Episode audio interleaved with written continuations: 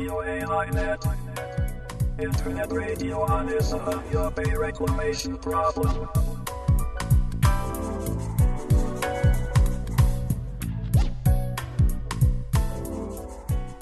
有明海漁民市民ネットワークがお届けするラジオ エーアイ ネット。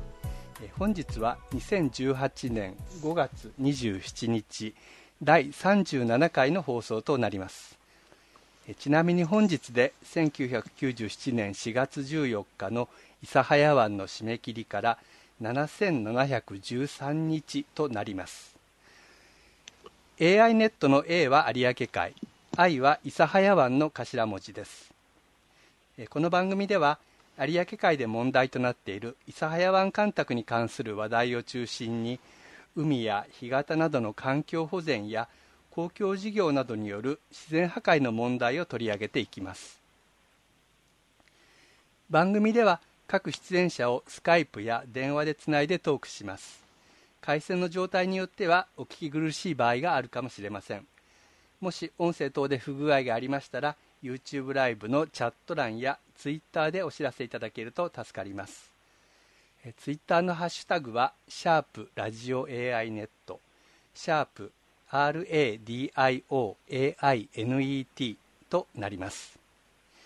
ご意見やご感想、ご質問などもありましたら、ぜひ YouTube ライブのチャット欄や Twitter でお寄せください。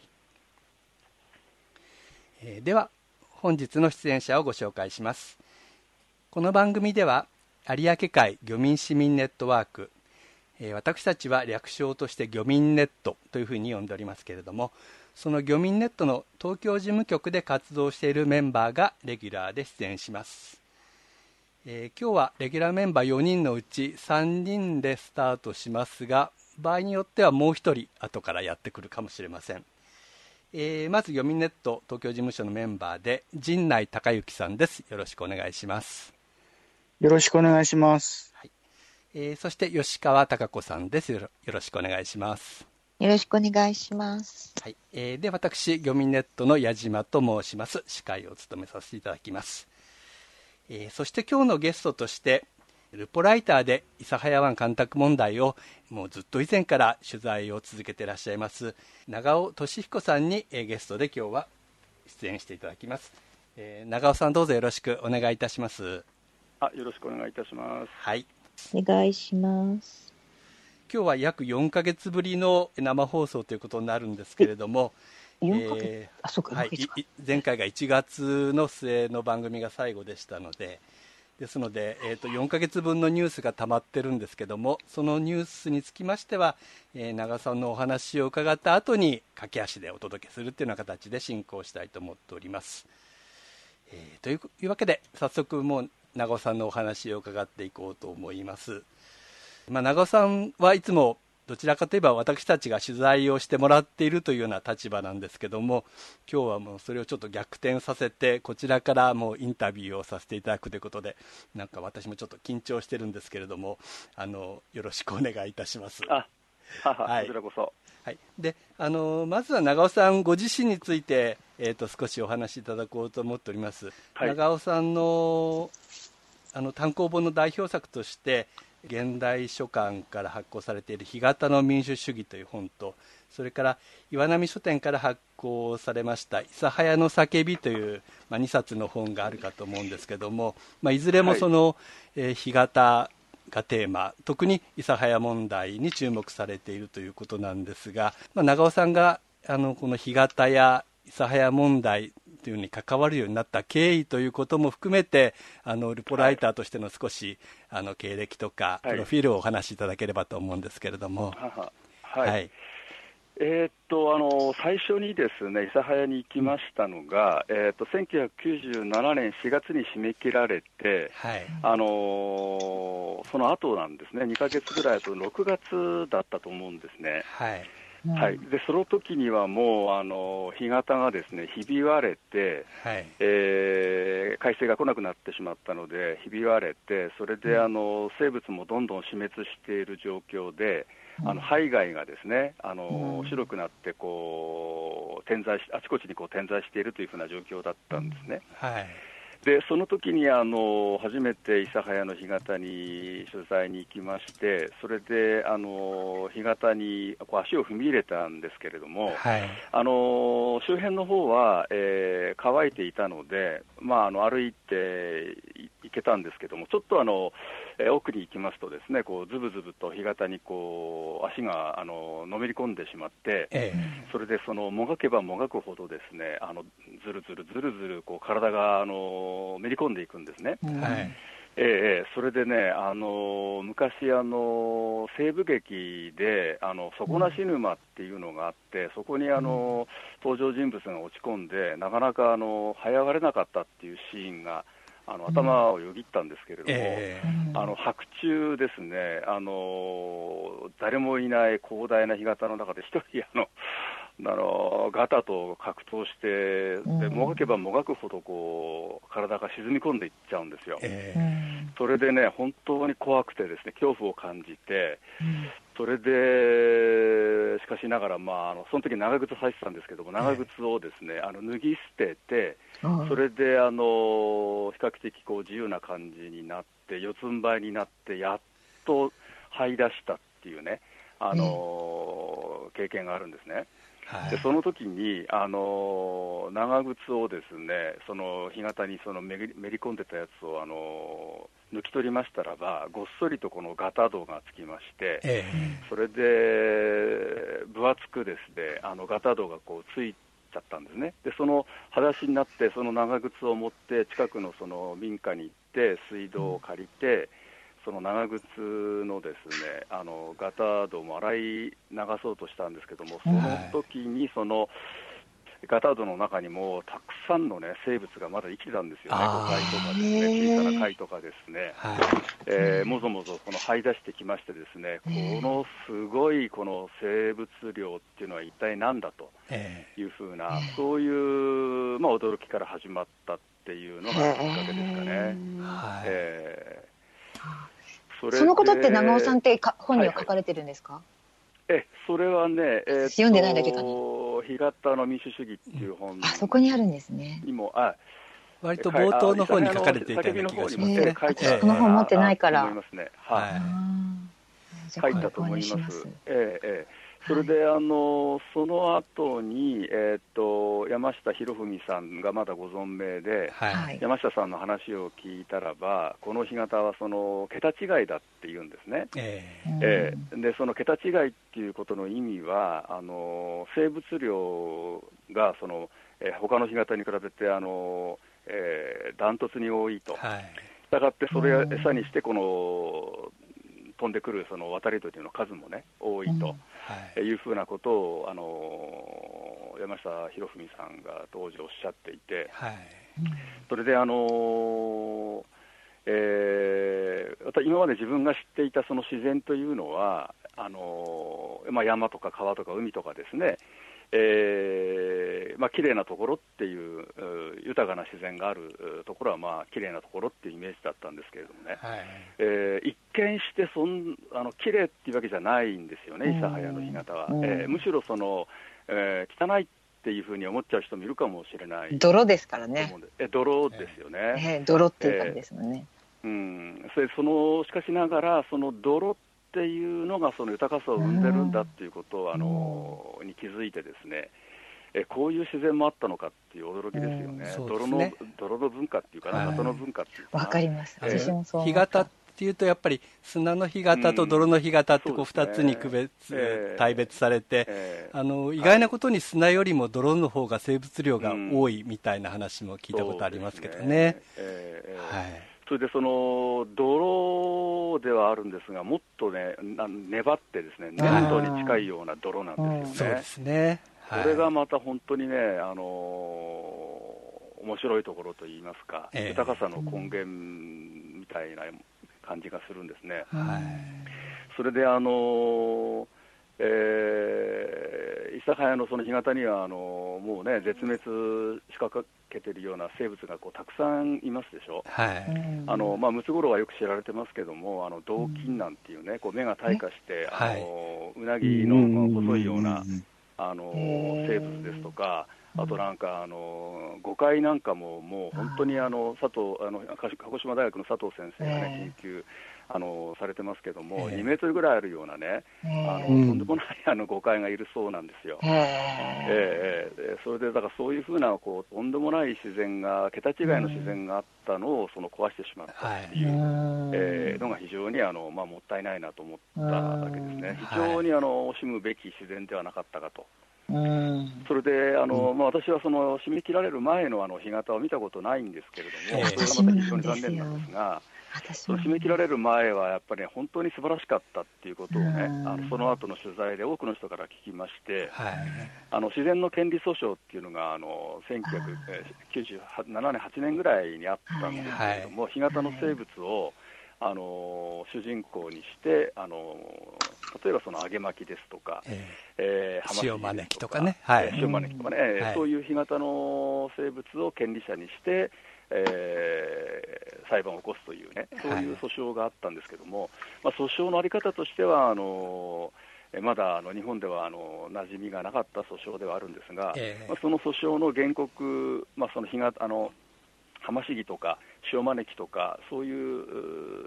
干潟の生物 の, あの代弁者になった原告の人たちの話を聞きますとですね、はい、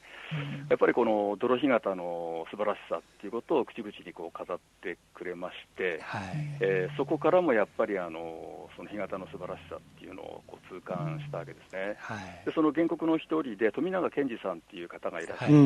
はい、写真家の方ですね、まあ、写真を撮ってらっしゃるんですけど、はい、そうですね、はいえーで富永さんがあのモノクロでですねあの再配干潟の写真を撮ってまして、ええ、それがその泥干潟の感じを非常によく表してるんじゃないかなと思いまして、ええ、その写真にも写真集にも感銘を受けました、はい、でその特にその写真集の中であの干潟でこう泥んこになってねあの遊ぶ子どもたち の, あの写真があるんですよ、はい、でこれが本当にいい写真で子供たちがね本当にこの泥んこ泥まみれになって楽しそうですよね。楽しそうにね、えー、あの無邪気にですねあの遊んでる写真なんですけれども、そういうのを見てますますこの干潟っていうのは素晴らしかったんだっていうことをね、はい、特に再配干潟素晴らしかったんだっていうことにまあ気づいたということですね。はいまあ、それで、えー、あちょっとごめんなさい長くなってもいいですか、ねはい、いえいえどうぞどうぞ。あの、はい、えっとねあのその後取材をする中でその干潟のやっぱりね文化っていうのもあるんだっていうことに気づきまして、はいはい、であのその中の一つがそのもやうっていう文化なんですね。はいえー、であの有明海沿岸ではそのもやうっていう言葉を今でもよく使いますけれども、はいあのー、例えばそのもやいもんやけん大事にせんばっていう風なねこれみんなのものだから大切にしようっていう風な言い方をするようなんですよ、はい、あるいはそのみんなでお金を出し合って買うことをこう模様って買おうとかね、はいえー、いう風にこう言うそうなんですけれども、それなんてそういう風なその言葉が出てきたかというと、はいあのー、やっぱりこの干潟の豊かさがあって、えー、要するに行けばいいと行けばそのとにかくあの何かその例えば揚げ巻きが掘れると、はい、で揚げ巻き売ればすぐにお金になるというふうなね、えー、そういう豊かさがあったということを知ったんですね、うん、それであのどうもこう諫早の諫早地方にはですねなんか蔵がないっていう話も聞きまして、えーはははあのえー、要するに蔵ですねためあのあの宝物とかこう食べ物とかですね大切なものをこうしまっておく蔵が な, ないっていうんですよ、諫早地方には、うんうん、それはなぜかっていうとあの蔵がなくても暮らせたからだと、うん、あの要するにその米は干拓地で取れますし、えー、そのおかずはあのあ、えー、干潟に出ていけば干拓地の、えーはい、干拓地の前の干潟に行けばですね、えー、あの夕食前にちょっとこうおいちじかんあの漁をすればあのおかずになるような、ね、あの魚とか貝とかカニとかが取れると、はい、それでそのおかず漁っていう言葉もそこでその取材の過程で聞きまして、うん、これにもまた非常にいい言葉だなと思って、えーまあ、取材の醍醐味っていうのはねあのあの言葉をこう拾い上げるような面があってあの、うん、美しい言葉とか、えー、いうふうにこう出会うと非常にあの嬉しくなるんですけれどもね、うんはい、そのもやうとかおかず漁なんていうふうな言葉にも惹かれましたですね、えー、あのそれからあとまあ決定的だったのは、はい、あの有明海の支給っていう言葉なんですよ。はいはい、あの諫早湾のことを漁師はあの有明海の支給っていうふうに言ってまして、はい、えーまあ、要するにその稚魚が湧き出るあの生命の根源だっていう意味だと思うんですけどもね、はい、えーまあ、そういうふうなその、えー、干潟の豊かさ、文化の豊かさっていうところに惹かれて、うん、はい、えー、取材にこうのめり込んでいったっていうことですかね。なるほど、はい、あ、はい、はい、分かりました。はい、えーとそしてもうすぐになんかディープな話の方に行ってしまうんですけどもあの我々はどちらかというと、まあ、事業に対しては反対派、開門に対しては賛成派なわけで、えー、その逆の立場として、はい、まあ、一般的には、えー、周辺の住民の方とか農家の方は事業には推進の立場、開門には反対の立場ということになるわけなんですけども、まあ、その、はい、そういう構図がいいかどうかはまた別として、我々はその、あの、事業推進派の方とか、開門反対派の方とかって、こう、なかなかこう、接することができないんですけども、うん、あの、はい、長尾さんはそういう方々にもこう、あの、深く関わり合って、あの、インタビュー、聞き取りをされてるということで、あの、そういう方々が事業に対してどういう思いであったか、はい、まあ、その開門とかについてどういうふうに今感じてらっしゃるのかっていうのを長尾さんを通して少し我々も知りたいなと思っていまして、まあ、ちょっと昔の話からで結構なんですけども、そういう事業に、まあ、を推進していた方々の、まあ、気持ちとか、あるいはその事情みたいなことを少しあの、うん、お話しいただきたいんですけれども。あー、はは、あのー、いわゆるその、えー、と配合地って言われている、あのー、旧干拓地ですね、今 の, その新しくできた新干拓地ではない、はい、えー、昭和あるいは明治、えーはい、それ以前 の, あの旧干拓地の人たちは、あのー、私が取材をして感じるのはやっぱり、あのーえー、あの今の諫早湾干拓のような、ね、えーあのー、大規模なその干拓は望んでいなかったっていうことなんですね、当初は。えーあのー、今、あの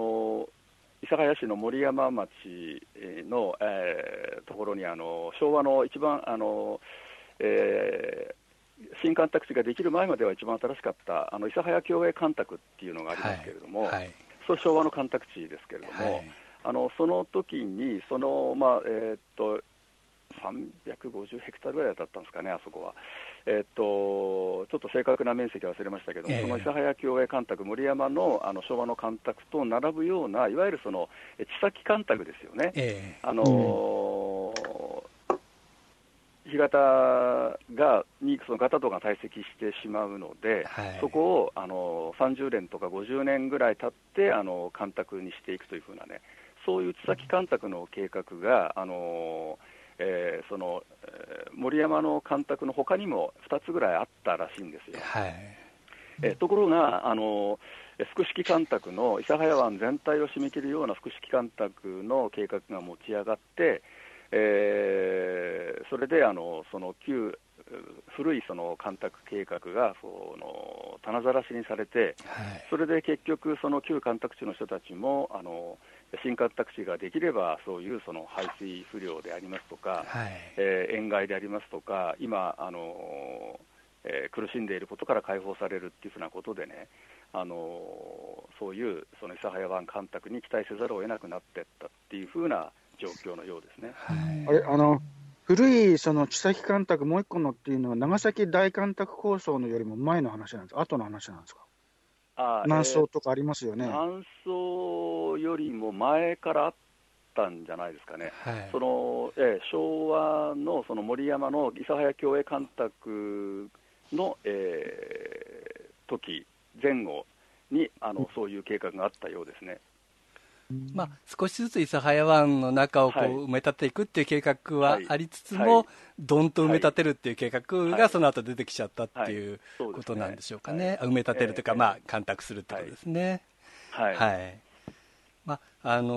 ー、やっぱりそういうかつての干拓地で大変苦労された農家の方が、えー、その後、えー新しいその大型の干拓に対しては今度推進という形で関わらなければならないっていうのは、うん、ある意味こう悲劇なのかなっていう気がするんですけども、あの、あの、まあ、そういうちょっと悲劇がなんか繰り返されてるんじゃないかなと思うのがやっぱり最近の、うん、えー、その干拓入植者の方が、はい、あのカモなどによる食害で、えー、大根が食い荒らされるとか、はい、まあ、その調整地が淡水化したことで、うん、えー、冷害が発生してやはり作物が育たないとか、まあ、そういったことで今、うん、あの、まあ、この後のニュースでもまたご紹介しますけれども、えー、県や国を訴えるという裁判を起こしているわけなんですけれども、あの、長尾さんはもう先日の朝日新聞のウェブ論座でもそうした入植者の方、今苦労されている入植者の方とか、あるいはもう干拓地から離脱してしまった方とかっていう農家の方を取材されてましたけれども、その辺のお話をちょっとお願いできますでしょうか。はい、そうですね、あの、えっと、先ほど申し上げたその森山の干拓、諫早共栄干拓も、えー、あのなあの森山町だけではなくて長崎県内を中心にあの佐世保とかですね、えー、島原の方から来た人もいて、あのよんじゅうろっ校があの、まあ、入植したんですけれども、はい、えー、っとそのうち、えー、結局、えー、にじゅっ校ぐらいがもうすでに農業をやめてるんですよね。そういうふうな状況があったと、はい、えー、それであの今新しい新干拓地もですね、あの、うん、えっと、この前、えー、聞いたところでこあの長崎県 の, その農業振興公社に聞いたところによると、はい、えっと、えー、よんじゅう経営体のうちの、えー、じゅうさん経営体は赤字で、すでに、えっと、えー、じゅういち経営体ぐらいがあの今までにこう出ちゃってるわけですよね。はい、だからその、えー、あのかつての悲劇がまた繰り返されつつあるっていうふうにあの感じてますね。は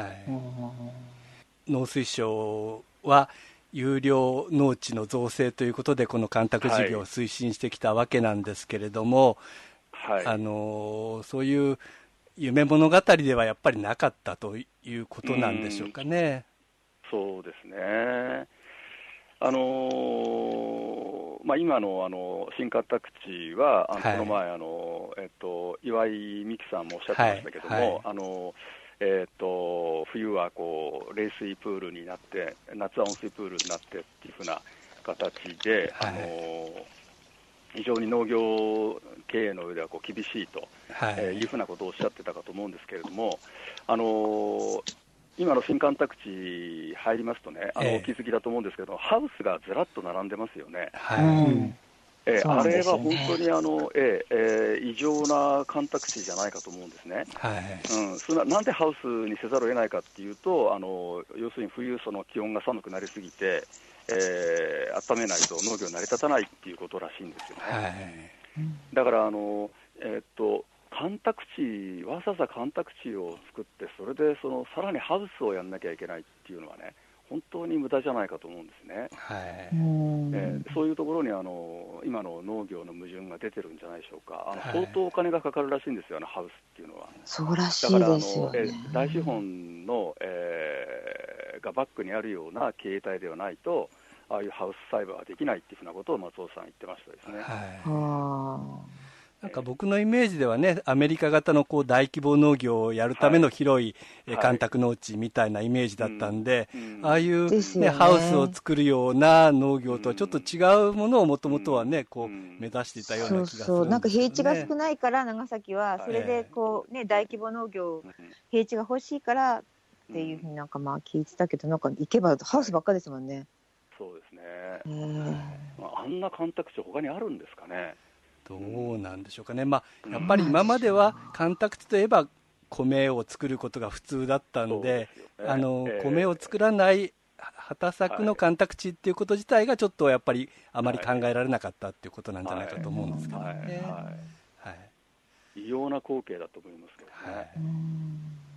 はい、はい、まあ、あのそうした昔の話、今の話をちょっと踏まえてのことなんですけども、一般的には、はい、あの私がちょっとさっき話したみたいに農業者と漁業者の、まあ、対立というのがこの諫早湾干拓問題なんだというような、うん、こう見方が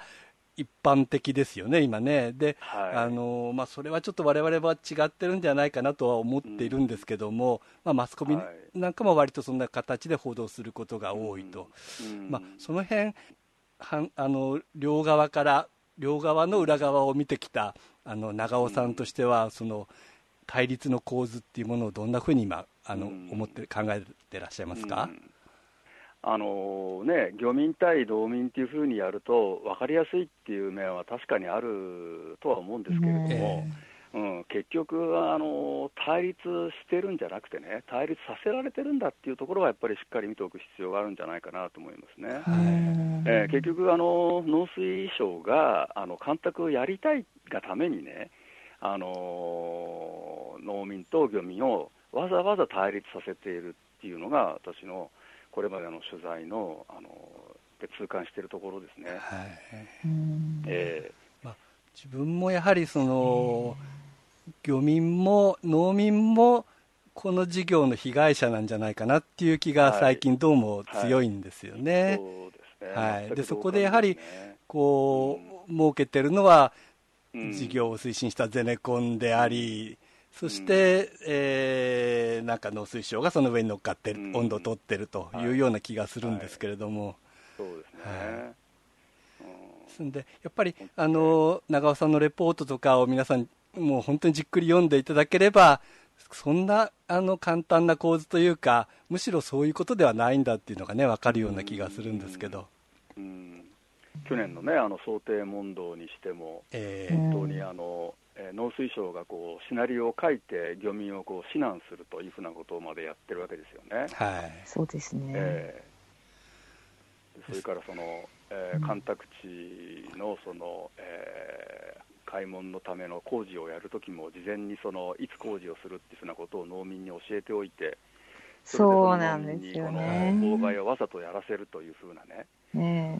本当にあのうまくシナリオを考えてるなって、ね。その意味では感心します、本当に。はい、そうですね。はい、あのまあ、そういったあの問題解決のためにあの、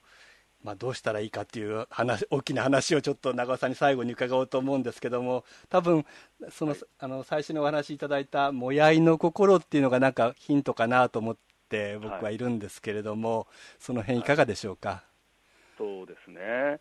はい、あの農民の方たちも、ええ、あの非常になんていうんですかね、あの、えー、頑固な面があって、ええ、そのもう頭からこう開門したら、えー、農業用水がなくなるとか塩害が起きるっていうふうなことをこう信じ込んでいて、はい、あの漁業者とこう 対, 対話をするっていうふうな局面にこうなかなかならないんですが、うん、あのただその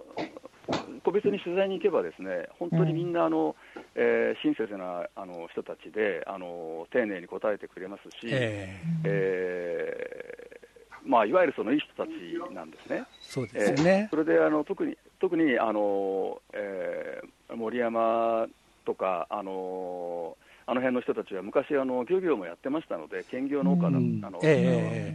もともとはあの沿岸の漁民農民ってあんまり区別なくて、はい、もう、ね、農業兼業だったし、うん、皆さんこう仲良しだったわけですよね。うん、そうですよね、えー、だからもやいの心っていうのもね、あの共通してるはずなんですね。はい、だからその話し合う場があればあの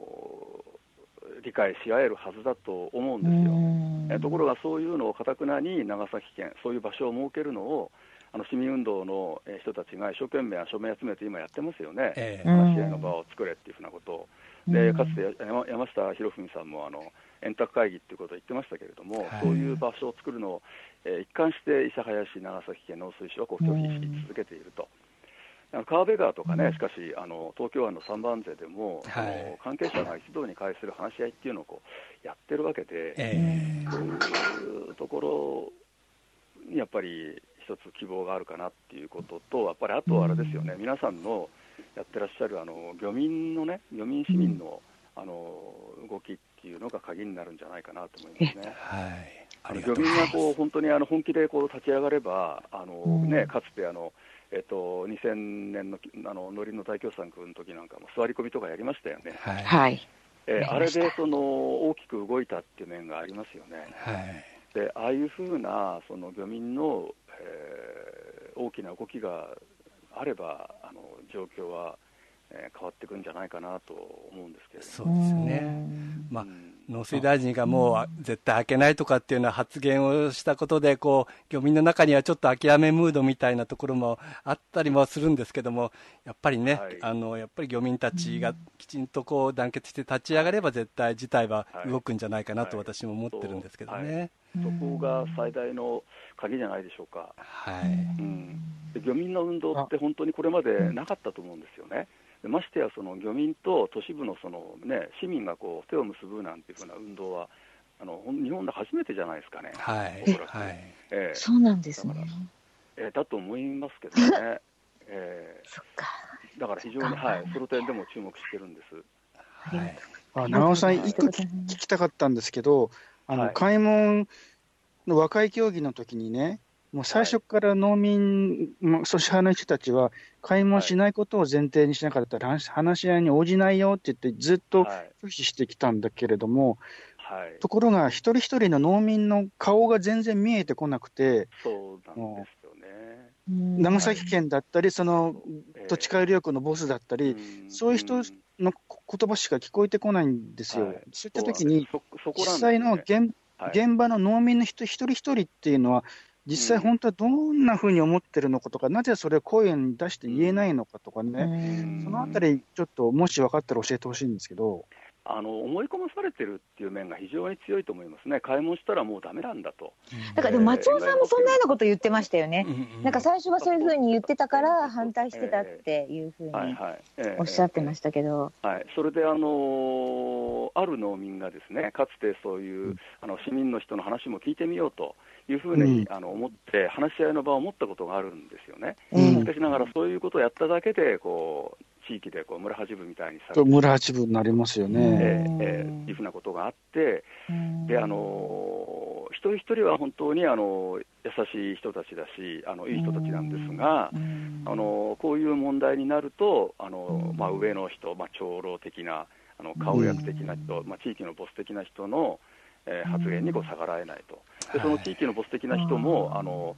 裁判でね、あのにせんじゅうごねん の, あの長崎地裁 の, あの裁判であの、はい、干拓地の問題点とかをあの国の代理人や漁民側の、えー、代理人の人がこう質問しましたけれども、うん、あの知らなかったりするようなことも結構あって、えー、あの今その漁民の側がさんいわゆるそのさんのに開門っていうのをね、あの、うん、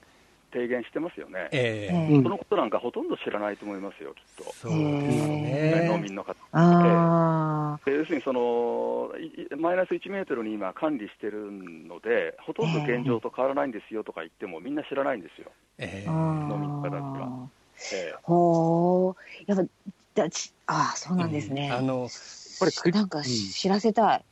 うん、だから農民にしても、ね、まあ、有明海沿岸の漁民にしても、はい、割と諫早湾の問題のこうなんていうんですかね、真実っていうものが、うん、まあ、我々の伝え方が悪いのかと思うんですけども、うん、あのきちんと理解してないっていう方が、まあ、割と多いっていう、うん、私も気がしますね、うん、えーあね、あとは本当立ち上がりたいけどやっぱり先ほどの名越さんがおっしゃったみたいに怖くって立ち上がれない人がかなりいるっていうのも地元の方からちょこちょこっと聞こえてきたりもするんですけれども、うんうん、そうですね、えー、で今回あの松尾さんがあの、うんまあ、決起しましたので、そうですね、えー、勇気のあることです、えー、松尾さんに続く人が出てくるといいなと思ってるんですけど、はい、そうです、はい、松尾さんも結構嫌がらせ受けているような気がしますけど、ね、で聞きます、えー、でも本当、はい、もうそのね、うん、えっともっと前にその辞めちゃった人なんかでは全部家から何から何まで全部リース料が払えなかったために全部取られちゃって今生活保護を受けてる人もいるぐらいの話もちょっと聞いて、まあでもそういう人もやっぱなかなか勇気がいて立ち上がれないんだとは思うんですけども、立ち上がる力ももう今ないのかもわかんないし、そのあたりわかんないですけど、そういう意味でも国のやり方が許せないですね。本当にこんなに被害者をいっぱい作って一体何なんだろうかって、うんうん、今なんかお話聞きながら改めて思いましたけど、いや本当にね、あの農水省の役人って何考えてるのかなっていうのはいつもあの疑問ですよね、うん、誰のために働いてるのか、そうなんですよね、あの暗い情熱はどこから湧いてくるのかって、ねまあ、山下博美さんはエイリアンだと言ってましたけどね、うん、あなんであんなに頑張れるのかなって、くだらないことを一生懸命想定問答とかね、えー、余計なこと考えられるなって思うんですよ、わかんないですね、そうなんですよね、うん、どうしたらああいう人間になれるのかってね、最近、ね、いや私も本当に思うんですけど、うんまあ、入れ替わり立ち上がりよく立ち替わりよくあそこまでいろんな同じような人がいっぱい出てくるなと思って、うんうんうん、まあでもそういう人が多いっていうのがなんか最近の忖度問題とかね、そういうのでも分かりましたんでね、農水省だけではないのかなとも思い始めてはいるんですけど、はい、彼らがなんかさせられてるのかな。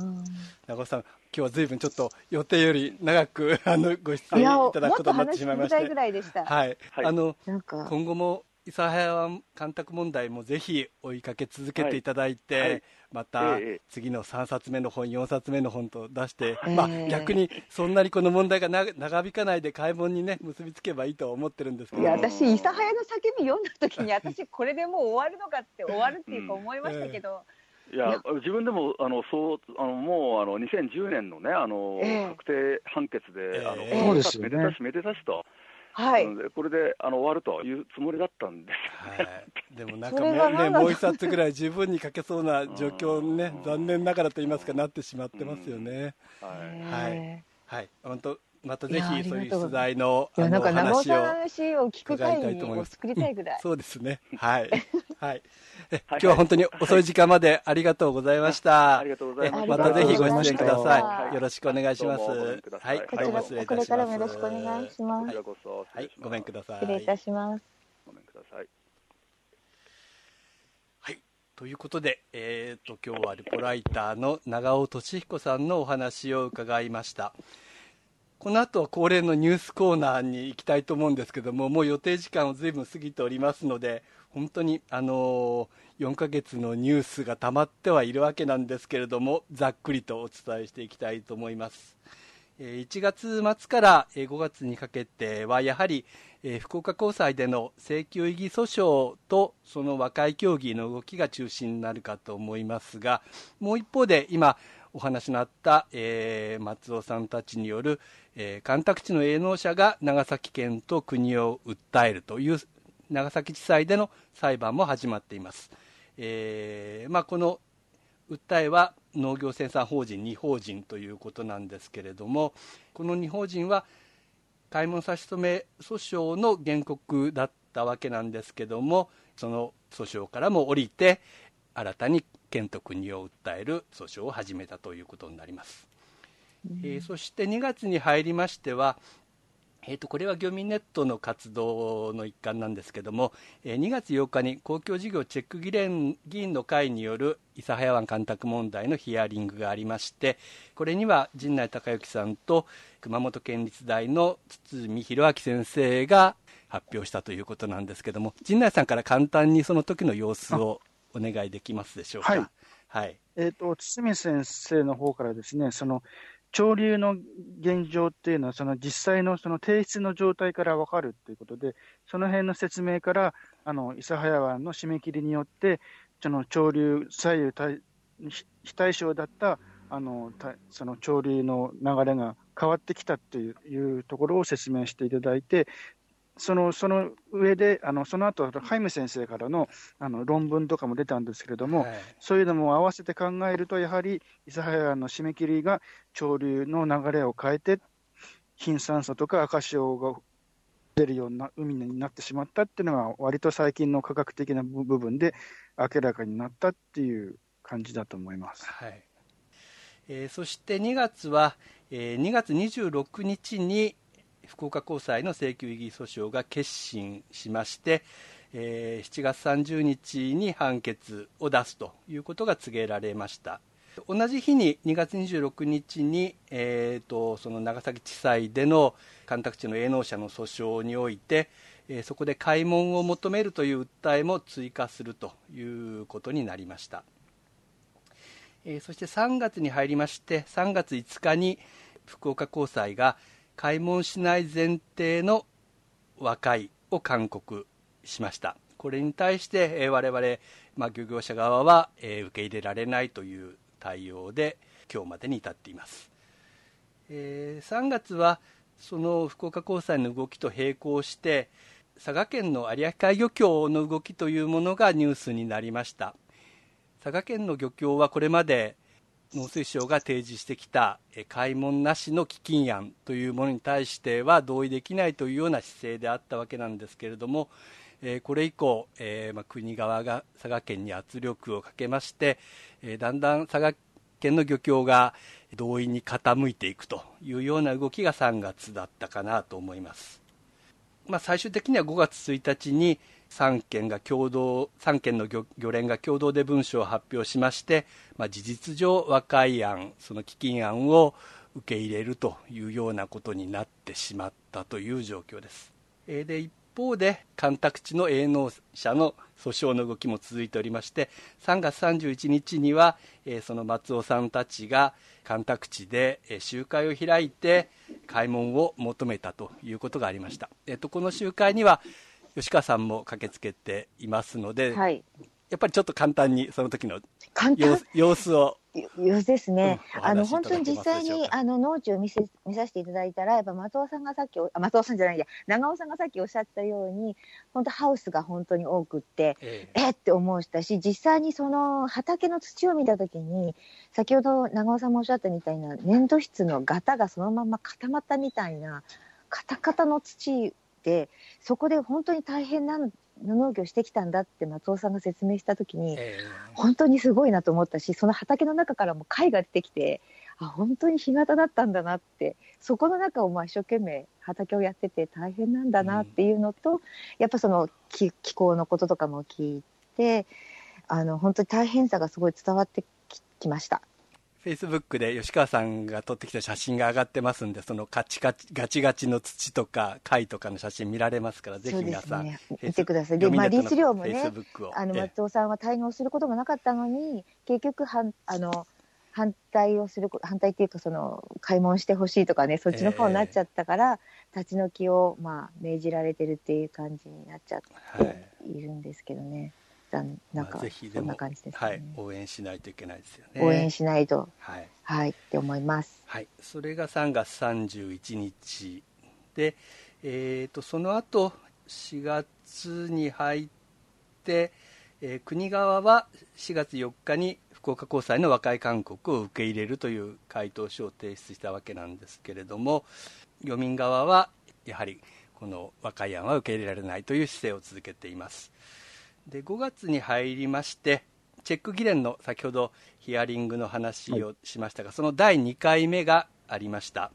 だいにかいめでは熊本保健科学大学の高橋徹先生が陣内さんとともに発表されたわけなんですけども、これも陣内さんからちょっと様子をお話しいただけますでしょうか。はい、この時のテーマはむしろ調整池の水質の問題をテーマに取り上げたんですけれども、で高橋先生の方からやっぱり開門しなきゃダメだって話をしたんですけども、それに対して今回出てきた農水省の役人がですね、前回の横井課長ではなく、もうなんか下っ端の人しか出てこなくてですね、はい、それでその新たな生態系ができてうんぬんみたいなことをなんか言うんですけども、で僕らが批判することに対しても全然答えができないようなあれさまで、なんか可愛らしい人が出てきちゃったんですよね。うん、なんか逆に逆に僕らをなめてんのかなって農水省がね。いやそう農水省自体はねで し,、うん、でしょうけど、なんか悪気のなさそうな人が出てきちゃって不思議な感じ、まあ、そんなそんな回でした。まあ、ちょっとね、はい、なんか議論が噛み合わなかったような感じがしますね。噛み合わなかったですね。はいはい、あでちょっと飛ばしちゃいましたけど、当然しがつじゅうよっかというのがその前に来ておりまして、佐早湾の締め切りからにじゅういちねんめということ、ね、丸にじゅういちねんということになりまして、うん、あの現地でもあの集会が行われて、えー、堀弁護士なんかが、えー、講演したということでした。えー、そしてごがつじゅうごにちに、えー、これは漁民ネットを中心とした活動なんですけれども、福岡高裁に要望書を提出したということで、この様子も陣内さんと吉川さんがそれぞれあの言っておりますので、あの簡単に一言ずつどんな感じだったか。ちょっと今回残念ながら熊本が用事があって来れなかったんですけども、一応さんけんの漁民が、えっと、みんなそのちょっと裁判所おかしいんじゃ、おかしいんじゃないかって言ったら悪いですけど、やっぱちょっとそのね、長崎地裁で破談をあのダメになったのがそのまま福岡高裁で言うし、ちょっとその偏りのあるその和解協議に対してやっぱおかしいんじゃないかっていう漁民が何人か集まってくれまして、あのやったんですけれども、えっとまあ、それぞれやっぱ開門が必要なんじゃないかっていう話で、ずっとこう漁民ネットってこんなにずっとやってるんだけどずっと同じことやってるんですけどっていうようなこともインタビューで言ってたりとか、うん、なんかあのそんなような話をしてましたね。でした。ちょっとすいません、はい、急でちょっといろいろ喋った人いっぱいいたんですけど、えー、要請した内容についてはじゃあ陣内さんの方から。すいません、それが一番大事でした。はい、陣内さんお願いします。そもそもこの間のその和解協議のやり方がね、その裁判所の姿勢が国とべったりというか、国で開門しなくていいっていうことを裁判所が認めちゃうようなこと、判決を出そうとしてるわけじゃないですか。はい、そういうことに対して我々漁民側としてはね、そのいや開門を求め漁民はやっぱり開門を求めてるんだと、裁判所の言い方おかしいぞということをちゃんと声に出さないと、その三権漁連のしがつのごがつついたちの統一文書なんかもありますから、やっぱりその辺はきちんと有明海の漁民の声を伝えないといけないなと思って裁判所に伝えに行ったわけですね。そうです、はいはいはい、そうですよね。というような活動、はい、そうです。で原告も原告じゃない人もみんな揃って、まあ、漁民はみんな同じ気持ちなんだっていうことで、まあ、揃って出してきたという感じかなとも思いましたし、はい、です。まあ、その他、はい、あのえーと、諫早の市民団体からも、えー、福岡高裁に要請をしましたし、まあ、弁護団も批判的な文書をまた提出したというようなことのようなんですけども、うんまあ、そうした意見を受けてごがつにじゅうににちにだいに次和解勧告というのが出たわけなんですけども、これがまたひどいもんでしたね。また偏り、すごい偏りだね、はい、あの一体誰の意見を聞いたんだという感じの、えー、内容で、えー、基本的にはそのまあ、三権漁連が訴えていたようなことを多少ちょっと反映させただけで、まあ、開門しないという方針は変わらずという和解勧告でした。ということで弁護団は、まあ、即日これを拒否するというような状況で、これってずっと弁護団が拒否して決裂すると言われていたのがなんで決裂しないんですか？それ私それが分かんないんですけど、はい、それはやはり丸め込みたいというか、あの我々というかそのね、この第二次和解勧告でね、一つ増えてるのがよんばんめっていうのがあって、あの、はい、制裁金をね、その調整しますみたいな、要するに国はその裁判所で国が勝ったら今まで払った分を取り返すぞみたいなこと言ってるわけじゃないですか。えー、それをね裁判所まで一緒になってね、そういう圧力をかけてきたっていうのはね、とっても許しがたいわけですよ、えー、その司法として。ないのにもうその負けるって言私たちが負けるって言ってるっていう裁判所が私は信じられないんですけど、そういう脅しをかけてその和解に持ち込もうっていうその裁判所のその浅はかさというかですね、このふざけたその姿勢がですね、それってさ ど, どうしたらいいわけ？誰にそれ訴えればいいの？誰にって、それやっぱり裁判の原告団はやっぱりその 反, 反対の意見を出してますからね、えーまあ、そういうこと裁判所に意見を出さなきゃいけない。菅波ですけど、喋っていいですか？あ、どうぞどうぞ、菅波さん。はい。いや、本当にひどい話なんですけど、まあそのじゅうごにちに裁判所に持ってって記者クラブで会見したのが記事になったりしたじゃないですか。はいはい。ね、ようやくやっぱりその、えー、裁判所の進め方がおかしいっていうことをちゃんと記事に書かれたりしたこともあったんで、ちょっとそれは。あのこの状況は誰がおかしいのかっていうことがですね、少しは伝わったかなと思うんですけど、うんまあ、それは言い続けなきゃいけないなというのを強く思います。そう、私もそれ続けないと、で漁民からもやっぱり続けた方がいいっていう話がちょっと出てたりもします、実は。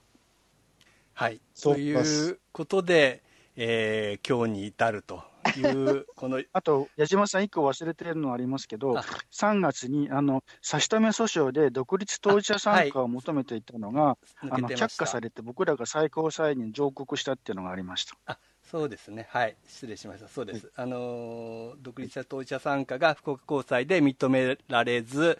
えー、弁護団は最高裁に控訴したということがありました、はい、ということであの本当に激動のよんかげつだったわけですけれども、そうですね、お休み中にいっぱいありましたね、はい、しちがつまでまだいろいろありますよね。そうですね、あのさっきの和解をあの決裂させないっていうのはやっぱり裁判所側からするとですね、その漁民側がずっとその和解協議に席につかないっていう状況を、まあ、悪い印象として垂れ流そうとしてる面もあるんじゃないかなと思うんですよね。だけど、まあ、それはもちろんそうですよね。長崎地裁の時にあちら側が全然席にテーブルにつかなかったっていうか、そういうのもありましたよね。いや、それは裁判所の意向ですよね。はい、裁判所自体が漁業者側の対応が悪いというふうにそういう印象操作をしようとしてるからこそ、裁判所の筋書きは和解させたいっていうことだからこそずっとああいうのをやり続けてくるんだろうなと思いました、えーまあ、本当にしちがつまでそれが続くんだろうなと今回本当そう思いました、ね、これ福岡高裁の人聞いてればいいのにねはい、聞いてるだろう。いや、もうぜひ聞いてほしいですけどもねまあ本当に恥を知れと言いたいですよ本当、ね、国と一緒になんか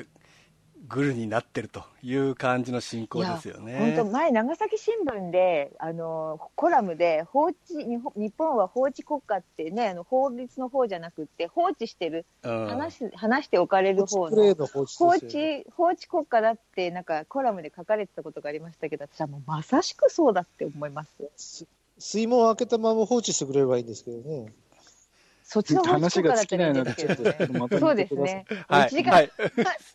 もうなんか超ロングランになっておりますが、はい、ということで、えーとまあ、しちがつさんじゅうにちの福岡高裁の判決ということを迎えるような状況になってきましたけども、まあ、その前後でまだいろいろ動きがありそうですし、まあ、皆さんのぜひご支援をお願いしたいと思っています、はいはい、ということで、えーと、番組の最後のご挨拶というところになります、えー、この番組は毎月いっかい原則としてだいよんにちようびにえー、毎月いっかいだいよんにちようびの午後じゅうじから YouTube ライブで生放送を行っています。次回の番組の内容については Twitter や Facebook で事前にお知らせしていますので、 Twitter のアカウントアットマークラディオ エーアイ ネット アールエーディーアイオーエーアイエヌイーティー のフォローをぜひお願いいたします。 Facebook の方は有明海漁民市民ネットワークで検索してください。番組宛てにお便りや情報などもいただければ幸いです。それから生放送を録音したアーカイブ版を後日 YouTube の有明海漁民市民ネットワークチャンネルにアップしています。えー、生放送を聞き逃してしまった場合は、えー、YouTube のチャンネルでお聞きください。これもあの YouTube で有明海漁民市民ネットワークで検索していただければたどり着けます。 iPhone や Mac をお使いの方はポッドキャストでも配信していますので、こちらもラジオ エーアイ ネットで検索して登録をお願いいたします、えー、次回はだいさんじゅうはちかいとなりますけれども、ろくがつにじゅうよっか日曜日の午後じゅうじの生放送を予定しております、えー、次回もぜひお聞きいただきたいと思っております。はい、それでは今日は最後まで長い時間となりましたが、お聞きいただきましてありがとうございました。出演者の皆さんもありがとうございました。ありがとうございました、はい、では失礼いたします。ありがとうございます。